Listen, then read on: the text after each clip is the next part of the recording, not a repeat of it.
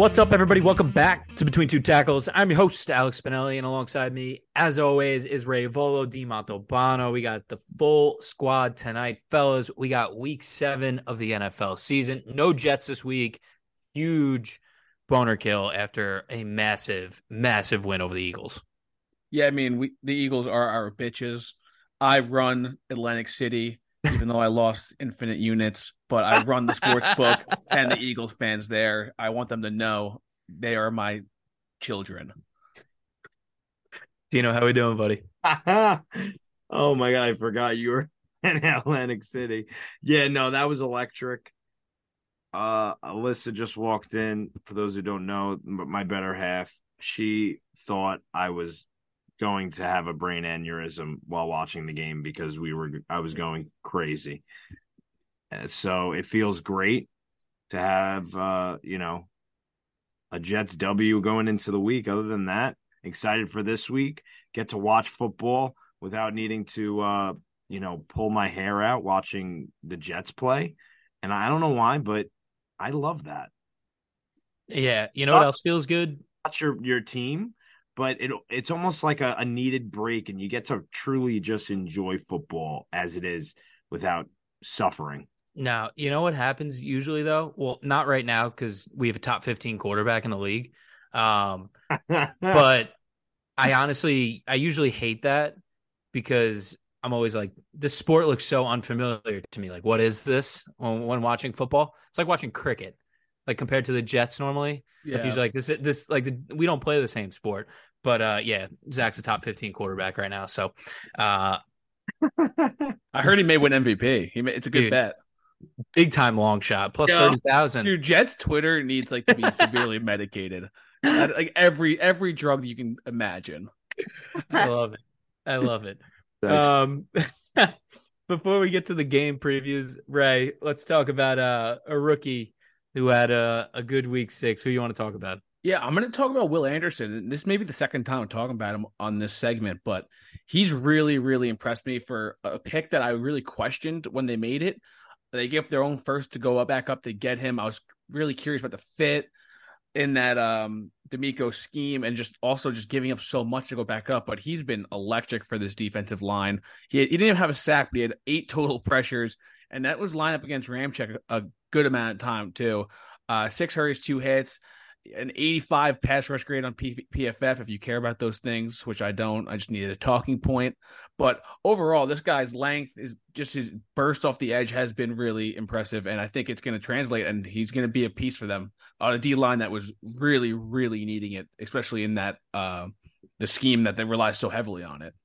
Big time. I mean, I think we all questioned when they when they made that trade, but my God, you take C.J. Stroud and then you take Will Anderson two three. That's uh pretty good building blocks for the future. Yeah, Stroud's my QB one, no big deal. Yeah, good stuff. Um, for me, I want to talk about Dorian Williams, linebacker from the Buffalo Bills, which I absolutely hate, but third round pick from Tulane, who's a guy that we mentioned in our linebacker group last year, who we didn't really love any, a lot of these linebackers, but what we did love about this guy, even though he's a little undersized, was his effort and his physicality when he played. And I think we all kind of thought he would be more of a core special teamers, um, be really good on that side of the ball. But he got his first start last week in replacement for Matt Milano, and he was awesome last week against the Giants. Had 10 tackles, did a great job in coverage when he was in space against Saquon. Um, did a really good job with his gap assignments. He missed a few tackles, but you know, it's a little bit to be expected in your first start. Um, but I think he fits really well in their scheme where they ask their linebackers to really just be firing downhill all across the field. Um, so I think he fits in with his Buffalo defense really well. And uh, moving forward without Matt Milano, he'll get a couple more opportunities. So Dorian Williams, big shout out for the guy. It's a good, it's a good shout out. Yeah, I like that one. Try to go off, you know, try to go a little offbeat. We get all the big guys in, in the first couple weeks. Um, but let you got something to say? His tape was fun coming out. It was. Yeah. You're right. okay, we're gonna move on. Um, let's get to the game previews. Right, first game we got the Detroit Lions going to Baltimore. Baltimore's a three point favorite right now. The Ravens took a, a London win home. They're back home now. Ray, talk to me about this Ravens team. Yeah, this Ravens team is uh their offense I feel like is still trying to get it going a little bit. They've relied so heavily on Lamar. Uh Zay Flowers has been obviously a godsend for them as a, as their wide receiver one to be honest. But for for Lamar and just this offense as a whole, I think Lamar needs to be a little bit say more in the pocket and kind of get the ball out a little bit faster. I saw a lot of uh I saw a video clip on Twitter, I think it was today or yesterday, that he was missing Odell a lot on like the underneath quick quick route stuff. I think he's got to target Odell a little bit more in this offense. And I, I mean, he's the leading rusher with with what like 327 yards on the season, four touchdowns, and obviously that's what makes Lamar Lamar. But I think if you stay in the pocket and, and just get the ball out a little bit quicker against this uh, Detroit pass rush, which I mean, it's pretty good with Aidan Hutchinson. He, that guy's a dog. He's a legit, a true like top ten edge rusher already. But this Lamar in the two losses, he got sacked four and uh, four times in each of them. So the the goal for them is to keep him upright. And I think the way to attack this Detroit defense, which has been improved but still obviously not perfect, is just through the secondary and through the quick stuff. So I think that's what you have to do uh, offensively, and then defensively. This Ravens defense is always stout. Uh, Detroit's going to be without uh, David Montgomery, so that's good. I think you got to try to contain Jahmyr Gibbs and put pressure on Jared Goff. And hopefully, this uh, Baltimore secondary can force turnover to get the ball back to, in Lamar's hands and uh, give him a couple extra possessions to win win the game. Yeah, this is supposed to be a very windy game. I was reading it's supposed to be like twenty mile an hour winds. Oh shit! Um, which could be very interesting for game scripts. Honestly, I don't think it affects the Ravens as much as it affects the Lions. Um, but for the Lions, really nice to get Amon Ra back last week and just went absolutely berserk. Had 12 catches for 120 yards. Um, not they're starting to get some pieces back and then somebody gets hurt. We haven't really seen this Lions unit in full. You said David Montgomery's out. I do think Jahmyr Gibbs is going to play this week, so he'll get another weapon back. Um, but for the Lions, I think that their offense right now is really starting to click. And they're a really interesting team because they can play in these grinded out games, but they can also they also have the offense to kind of go and get it when they need a shootout game. Um, I think they're extremely talented on the offensive side of the ball. Um, if the wind isn't too much of a factor, I think their offense is going to be too much for the Ravens. And then defensively, it all comes down to stopping Lamar. I mean, they were able to hold uh, the Buccaneers under 50 yards rushing last week, even though the, the Buccaneers have been absolutely pathetic all year trying to run the trying to run the football. I think they're holding teams right now to 65 rushing yards a game. So if they can hold Lamar in the pocket, Anzalone and Jack Campbell, who's been coming on strong as of late, need to be really important in the middle of the field. Um, and then, like you said, as if this D line can get after him with Hutchinson, I think they have a good shot to win this game on the road as dogs. Um, this was a game I was looking at big time for uh, a little money line sprinkle. Mm-hmm. Dino, what do you got for the uh, market report? Yeah, no, market report for this one is fairly interesting in my opinion. It has the blazing hot five and one against the spread. Lions getting three in Baltimore, which for sure surprised me, even with running back question marks and the Ravens having put up a respectable four two record against the spread this season. The public has agreed with me and bet the lines at a seventy five percent plus clip, but an even more surprising development, the spread has opened at three and has stood pat at three. So clearly, I would gauge that Vegas has a side in this, and that side being Baltimore. For the total, we opened around 44, 44 and a half and came down a touch to 43. So far this season, we have seen Lions games go three and three to the over. Uh, well, they split three over, three under, and five and one to the under in Ravens games, which is not all that much of a surprise. Right. Love it. Let's roll to uh, our second game. We got the Los Angeles Chargers going to Kansas City. The Chiefs are a five and a half point favorite right now. Ray, talk to me about the Chargers and how they need to right the ship. They had a tough loss against Dallas last week. Yeah, I mean that Dallas defense is really tough. Uh, but the good news for them is Ekeler is back. He was obviously back last week. Uh, couldn't get anything going on the ground. I think he had like 27 yards rushing on like 14 carries. I do think that this Chiefs defense is a little bit more susceptible to the run game. They allow like 100 yards per game on the ground. So I think this is a good game to try to get Ekeler going and just really take the pressure off of Justin Herbert uh, just a little bit because th- this Chris Jones is going to be coming after him all game. No Corey Linsley, obviously he's on IR, I believe. So they're a little susceptible. Obviously, this offensive line for the Chargers uh, in the interior. So I think the best thing to do is to keep him upright.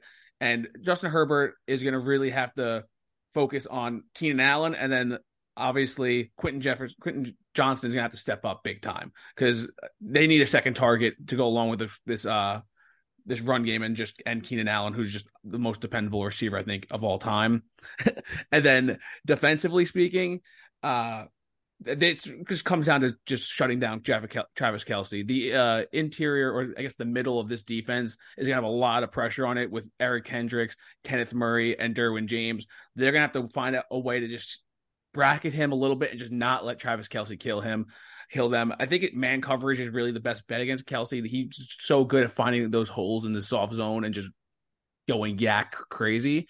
So I think the best bet is to limit limit try to limit Kelce as much as possible and then just let Khalil Mack and Joey Bosa do their thing on off the edge and try to get into Mahomes' face as much as possible.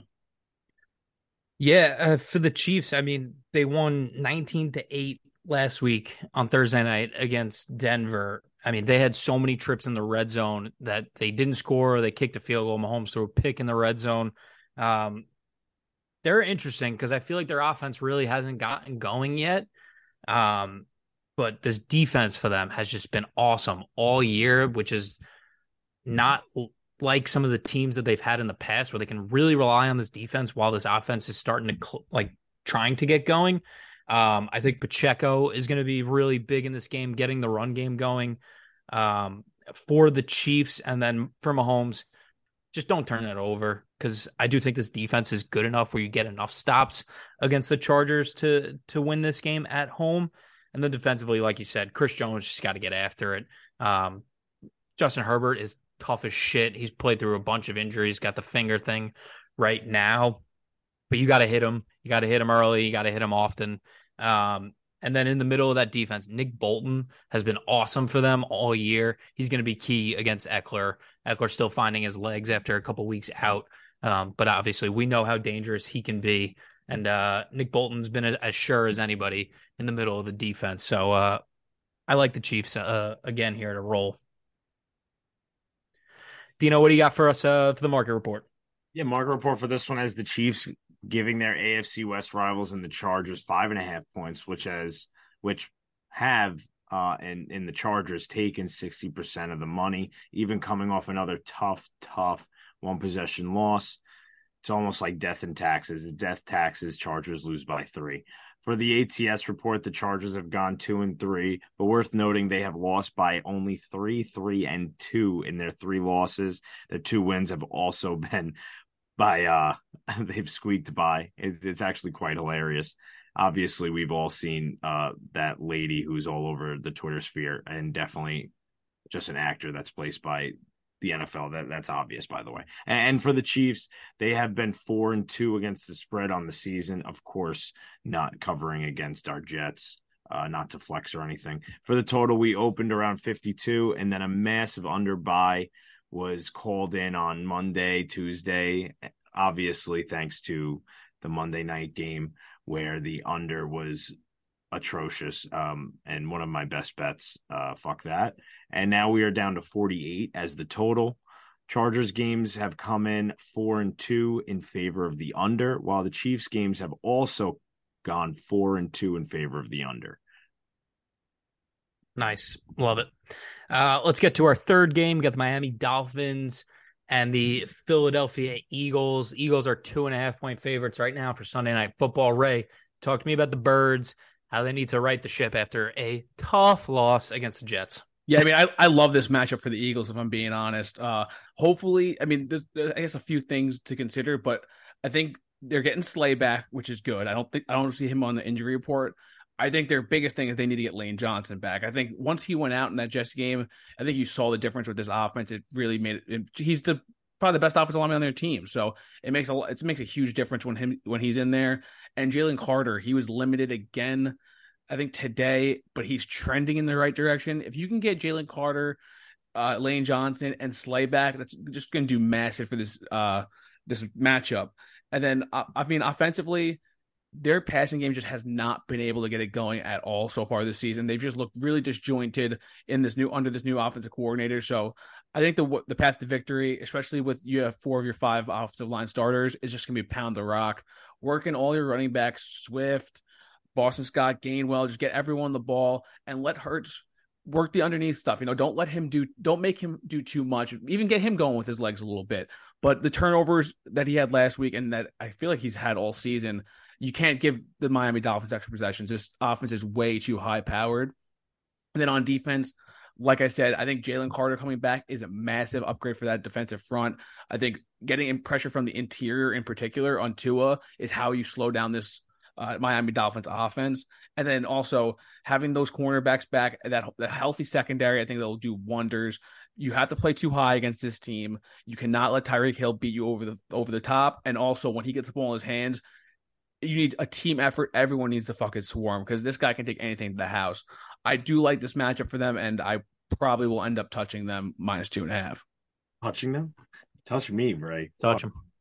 Um, yeah, for for Miami, I think we all thought the offensive line for them was going to be a real weak point, but they've been outstanding this year. They've only allowed six sacks all season, which I think is bottom five uh, or top five, however you, you want to look at it. Um, so going against a great D line, they have to hold up and protect Tua. If they can do that and they can let these long developing plays go, um, they should hit on some deep shots because there's too much speed on the outside. There's too much speed in the backfield for them to not get going offensively. Um, I know you said they're getting Slay back. I think a, a ton of their safeties are still banged up. So curious to see who they roll out in, in the back end, which could be massive for them. Like you said, they got to play too high, especially if you have all these guys out.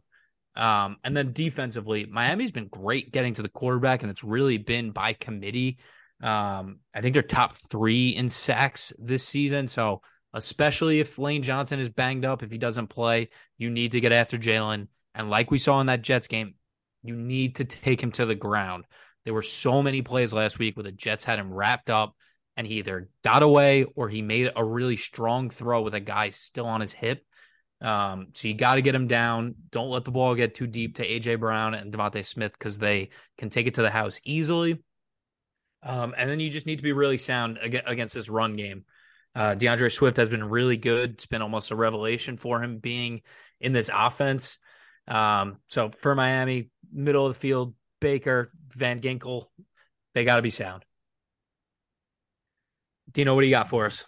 Love it. Market report for this one opened up at Fins plus two and a half, even to three at some shops, and has basically stayed at two and a half.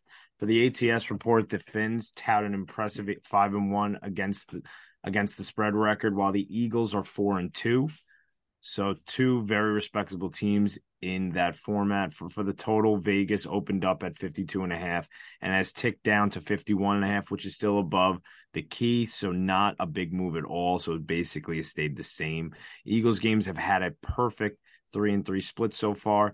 But what has really driven this total is, of course, the best show on turf, which is the Fins, who have had their games only go over four out of six games. But in it, in the two, it went under. It was by an average of three points, while overs have hit more than comfortably. They've at hit with crazy margins. All right. All right, let's get to our last game. We got the Monday night game. We got San Fran, a six and a half point favorite right now, going to Minnesota. Right, talk to me about the San Fran team. Yeah, I mean, you saw what happened last week when McCaffrey and Deebo went out. This offense kind of uh, crumbled a little bit. So I think their injury status is the biggest part of this game. It's going to be the, ter- the biggest determining factor. Both of them missed practice this week.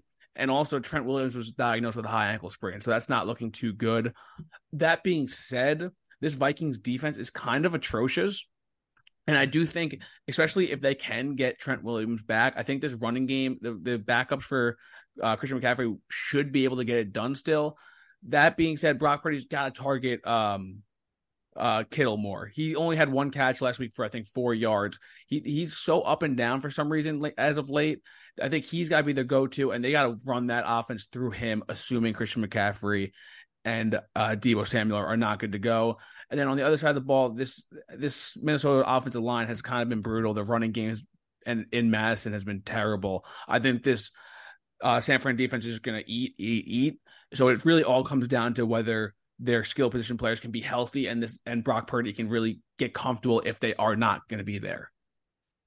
Yeah, I think for Minnesota, this is a big tipping point in the season. You're two and four right now. Can you get a big win?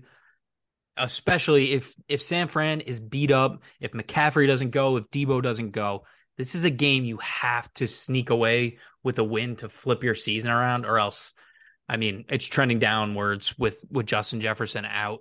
Like you said, this offensive line has been whole, arguably the best defensive line in the league. It needs to be out of Kirk Cousins' hands early and quick. Let uh, Addison get going. Let KJ Osborn get going. Try to involve TJ Hockenson as much as you can, even though Fred Warner honestly might be the best defensive player in the league. That guy is just an absolute beast. Um, but Kirk got to cannot turn over the ball. I mean, we've seen Kirk how many times in these Monday night, Sunday night primetime games. He just looks awful. So hopefully it's not that. Hopefully they can keep this game close. Um, defensively, if if McCaffrey or Deebo aren't playing, I mean, you got to throw everything at Kittle. You got to throw everything at Aiyuk, and then hopefully you can hold down Jordan Mason and and Elijah Mitchell. Um, they haven't really been able to stop anybody on, on the ground. Um, and was, was open religiously.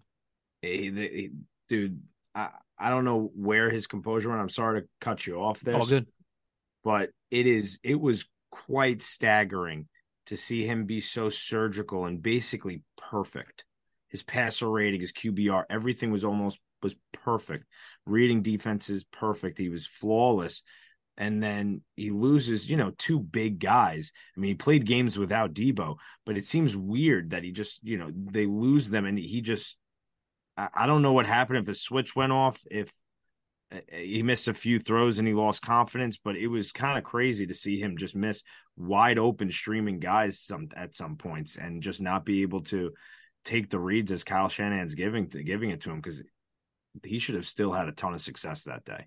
Damn, Dean, it almost sounds like the uh Brandon Aiyuk is personal to you. I have in every fantasy football open every fucking time. It's ridiculous to me and to lose by one point because Brock Purdy can't put it on a guy who's streaming 10 yards on a wheel route. He's going to go 80 yards to the cribbo. I make that throw, Ray. I've seen you throw, Dean. You're not making that. You can't even throw the ball back to the pitcher in softball. Did it, I did it perfectly. I just didn't want to hurt him. um, Dean, you could go ahead with the market report because I don't have many good things to say about this Minnesota defense anymore.